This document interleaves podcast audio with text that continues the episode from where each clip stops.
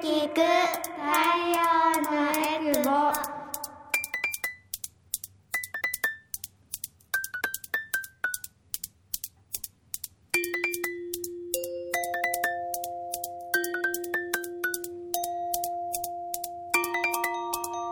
ラジオ沖縄オリジナルポッドキャスト耳で聞く太陽のエクボ。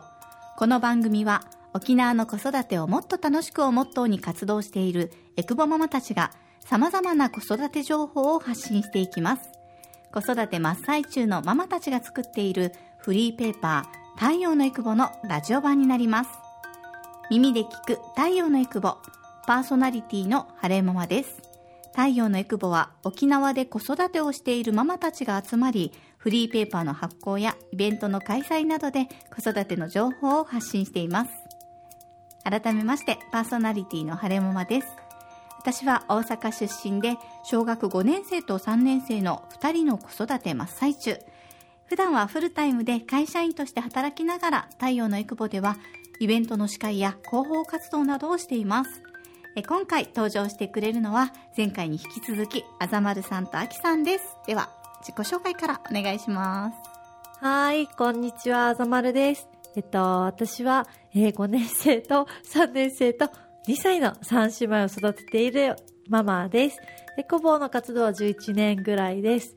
えっと、今朝は、えー部活を始めた娘を送り出して、えっと、何ですかね、保護者としてすごくダメな保護者見て、なんかたどたど遅刻したりとか、忘れ物があったりとか、たどたどして、えーダメだなって思った今朝でした。でも今日も楽しく話させていただければと思います。よろしくお願いします。はいよろしくお願いしますではよろしくお願いしますはい、こんにちは。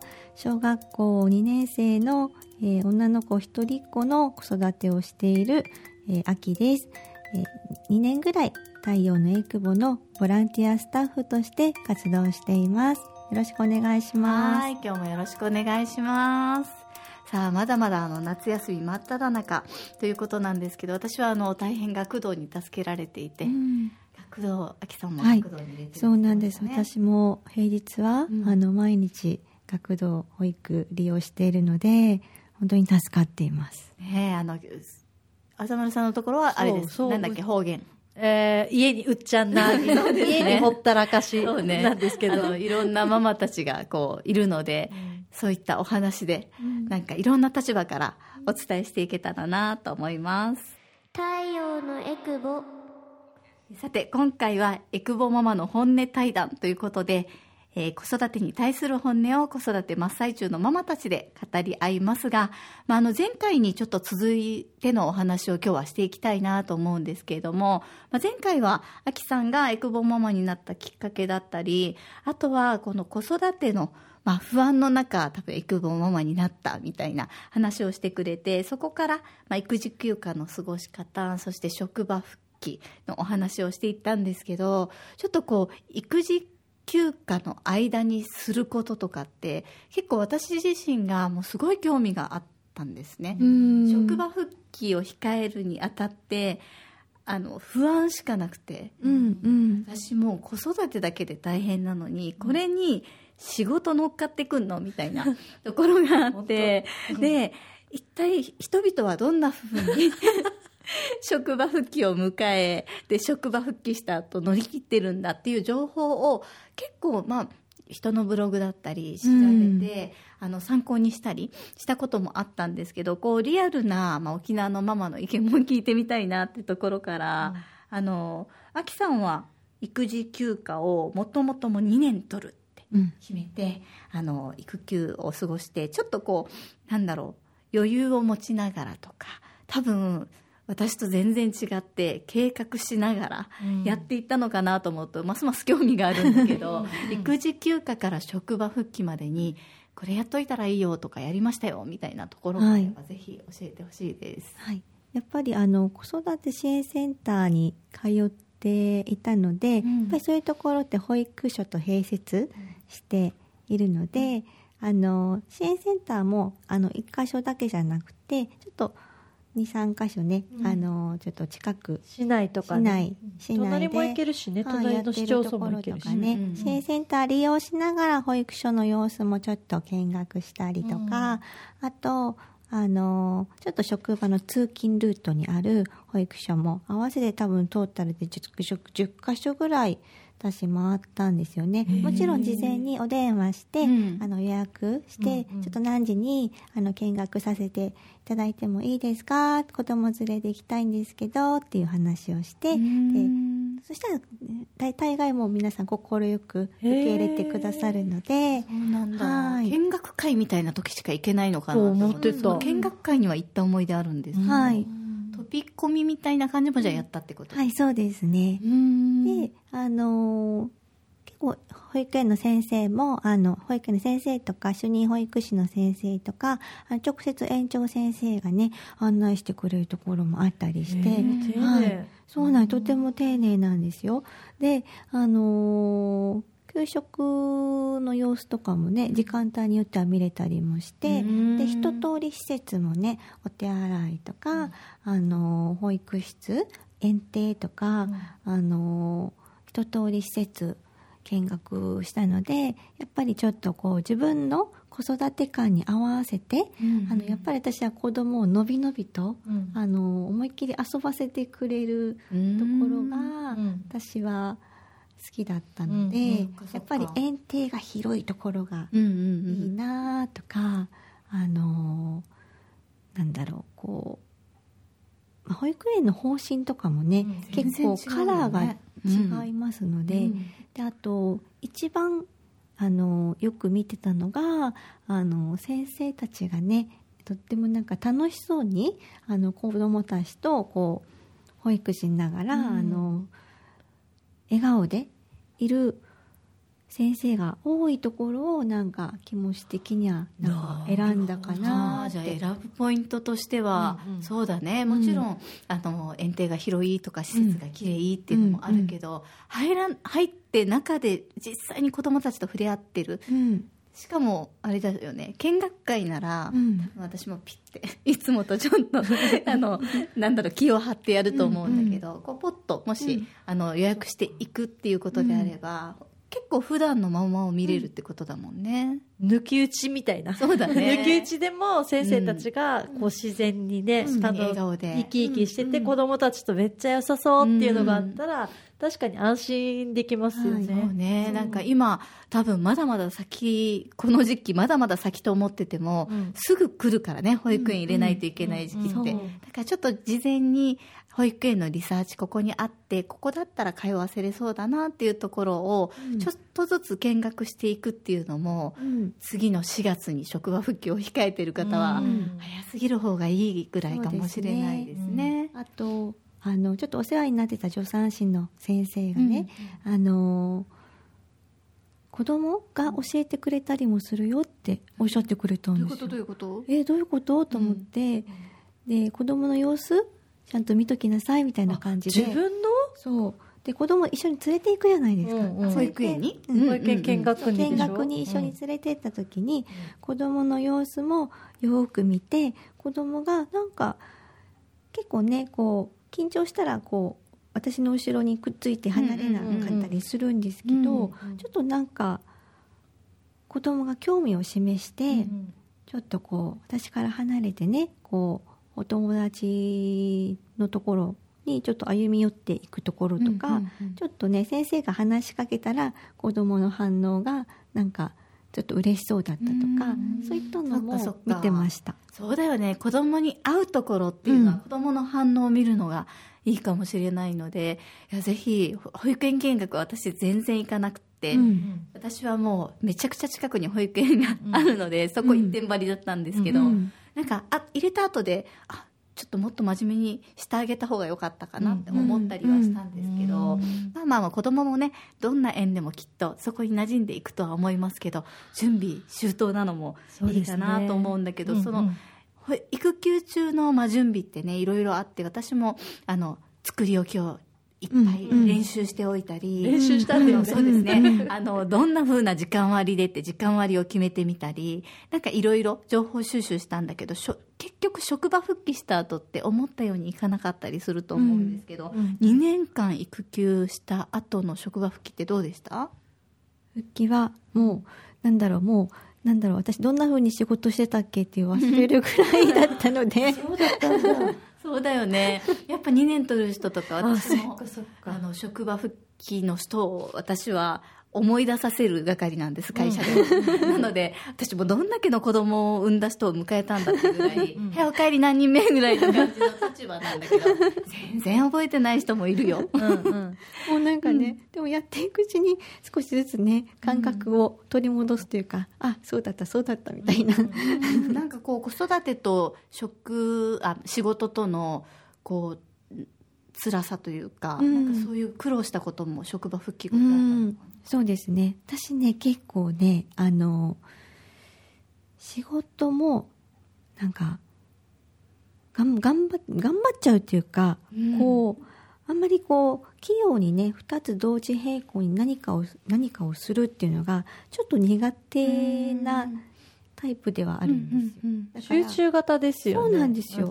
もうすごい過集中なんですね。集中しすぎちゃうんですよ。うん。だから仕事ガーってやってたらもう時間も忘れてなんかお迎えの時間もなんかあもう行かないとやばい。延長なる延長なる。延長延長みたいな感じになっちゃってだからもうなんか毎日バタバタしちゃってなんかそれがねちょっとなんかこうバランスが取るのがとってもなんか私はちょっと苦手だった。そうか頑張り屋さんだとね、うん。きついのかもしれない。今気づいたけど、うん。ダブルワークなんだお母さんって。仕事と、うん就職場でのうん。私と、うん。家庭での私が、うん。一応ダブルワークあなんだ、ーまあ確かにあね、そうかですね。か。まあ、子供を産む前はもちろんうん。仕事終わった後は自由だったけど、その後にうん。ママっていう時間があることとあとは子供を保育園に預けているちょっとした後ろめたさは私はあったりして、うん。だから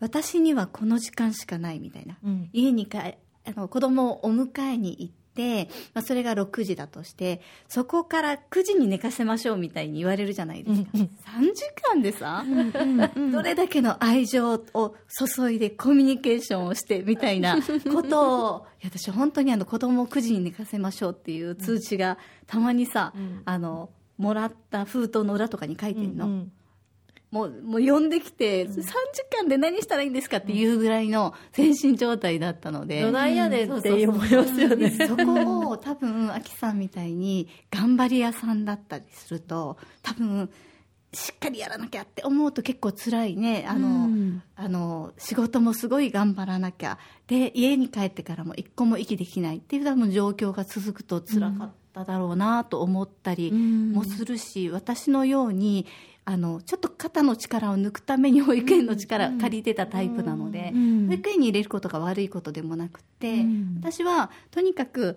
あの朝の修羅場 子供を起こしてご飯食べさせて必死に2人はって抱えて保育園に行って、子供を預けた後のあのこの安心感と、うん。休憩室とかで誰もいないとこで読書できるみたいな。うん。ことで私はどちらかというといいとこ取りだなと思って生きていたタイプなので、うん。多分どっちのママもいて、うん。いるかなとは思うんだけどでもそれにしてもやっぱさっき言ってたみたいに仕事しながらね、うん。子育て大変だったと思うんですけど、うん。その後何年ぐらいかで退職したんですよね。そうですね。えー育児ふ育児休業明けで復帰して一応2年勤めてうん。退職しました、退職の理由っていうのはやっぱりその、まあ、ダブルワークじゃないけど子育てしながらの仕事、ちょっときつかったとかそういうのがあったそうんでか？ですすね。まあそういうのもあったんですけど、なんかこうそう私ずっと事務の仕事を22年間勤続ね勤続22年だったんですよね、で。ちょうど年齢的にも40歳うんっていうなんかこうふ節目というか。で私なんかやりたいことちゃんとやってたかなとかねなんかこうふとね考える瞬間があって、うんそれでね。なんか人生あと半分って考えたら そう半分だ。早かったな。まあでもねちょっとねチャレンジできる時期ってあるからそうか何かもっとできたんじゃないかなとか、うん。やりたかったことなかったかなとかねいろいろなんか考えちゃったんですよね。うん。でもっとあのもっとこう自分のやりたいことやりたかったし子供との時間もねこれから先取り取りたいっていうのもあったし、うん、なんかなんかやりたいって思って、うん。で夫にね相談したらまあなんかいいんじゃないってああ言ってくれたのですぐにあれあの悩まずにいいよって言ってくれたってこと？そうですね。あんまりこうはいすぐ即うん。割と即答でしたね。その話をアキさんがオンラインでしてた時かな？オンライン会議でしてた時か、なんか2人ぐらいお母さんが泣いてた気がするんですよ。どういうこと？なんかねうんうん分かる分かるみたいな。うんうんうん。うん分かる。もう本当大変だよね仕事とのみたいだったのかまあなんかオンライン会議で泣いてるお母さんいたりしますよね。たまにねあの泣く。こんな明るい雑誌作ってんのにさ、そうですねビオンラインミーティング泣いてんの？みたいな。でもね泣ける相手がいることも絶対共感できりねあ、ほんと、アキさんが泣いてたの。そうだ、アキさんが泣いてたんだ、そうだ。そう。だからそれが2年前からだよね。そこからいろいろね、そのチャレンジされて、今何と、何、何をされてるんですかそうです。ね。そう。そこからあの一旦ね、まあ、退職っていう道を選んで、うん。でこうそうその時首里城火災とかもあってねやっぱりなんか地域の地域のことやりたいなとか思ってやっぱりその地元のね、うん。あのーまあたまたまこのなんか行政書士っていう資格を持ってたので、うん。あのそういった司法書士事務所とか、うん。ちょっと事業のうん。あのところにパートでうん。勤めてみたりして、でうーんちょっとあのアロマの資格も実はあの20代の頃取って、うん。ってそうだったんだ。趣味まあ趣味で始めたものだったけれどこれを何か生かしてできるかなっていうのもあってねでちょっと企業塾とかにも通ってみたりね、うん。してでよしやってみようと思ってうん。ちょっと勢いでね自営業なんか立ち上げてみたりそう、うんうん。やってみてい。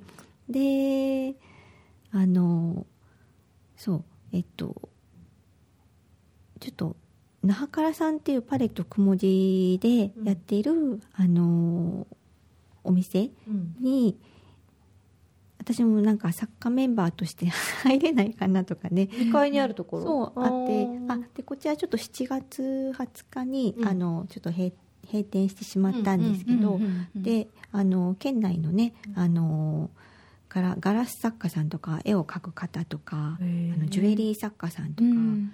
あとなんだろう革細工とかね、うんうん。なんか本当になんかいろんなものづくりされてる方が集まって、あの共同でやってるようなお店だったんですけど、でそこで私がちょっとアロマでね自分でこう調合した香りを、あの販売とかできないかなっていうところで、あのちょっとそこにはちょっと飛び込みでね、うん。また行ったんですよそね。の度胸いけないよね。言えないしなんかその自営とかはもはい。う興味はありますよ、はい。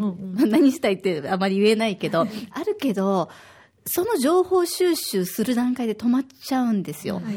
で調べて調べてっていうのもあれだけど、結構インスタとかも活用してるって言ってたよね。そうですね。インスタで見てそのお店の存在を知って、うん。でその作家さんがやってるワークショップをあの実際に体験に行ったりとか、あのそこであのちょっと店長さんにつなげていただいてちょっとお話しして、うん。実はこういうことやりたいんですっていうお話をしそてこからそこで、あの一緒に働けるようになったというか、そうなんです。よねお店を持つことができたそうですね。お店に参加することがうんできて、しかもあのデパートの中のお店で,、でシんョップ店員をやりながらあの私本当にレジ打ちするのも初めてで本当に失敗ばっかりだったんです、うん。はい、でもあのお客さん本当に優しい方ばっかりで、あ焦らないでいいよみたいな感じでね、うんうん優しい。優しいお客さんばっかりだったので、うん。本当に助かったんですけど、うん。はいそっか。そうやって飛び込みが一番でも早いのかもしれないね、ダメだったとしても情報は得られるじゃないですか、はい。そのワークショップとかをじゃあ調べるにはやっぱインスタとかなのかな今であれば。そうですね。はい。うん。そっかそっか。SNS ん。でちょっと情報収集をして、うん。とりあえずもうなんか自分の好きなこと気になることにあのなんかこう行くようにしてました。そっかそっか。育児休暇中ってやっぱいろいろ考えたりするので、うんうんうんあの自分の中で今後のプランとかうん考えていく上で、まあ、会社員として復帰はま必要ではあるんだけどその後の情報収集にインスタとかで見たところに行って、そこで顔なじみを作っておくとか、なんかそういうふうにするとあの世界が広がったりするかもしれないですね。お話は尽きないんですけども、そろそろお時間が来ましたので、また次回もね、登場いただいて、いろんなお話を伺えたらなと思います。耳で聞く太陽のエクボ。この番組では皆さんからのメッセージを募集しています。エクボアットマーク r 沖縄 .co.jp ekubo アットマーク rokinawa.co.jp もしくはツイッターでハッシュタグ太陽のエクボでつぶやいてください。番組のフォローもお願いします。子育て真っ最中のママたちが活動している太陽のエクボでは、イベントの開催やフリーペーパーの発行などで沖縄の子育てを応援しています。最新情報やフリーペーパーはホームページからもご覧いただけます。ぜひ太陽のエクボで検索してみてくださいね。耳で聞く太陽のエクボ。次回もまたお楽しみに。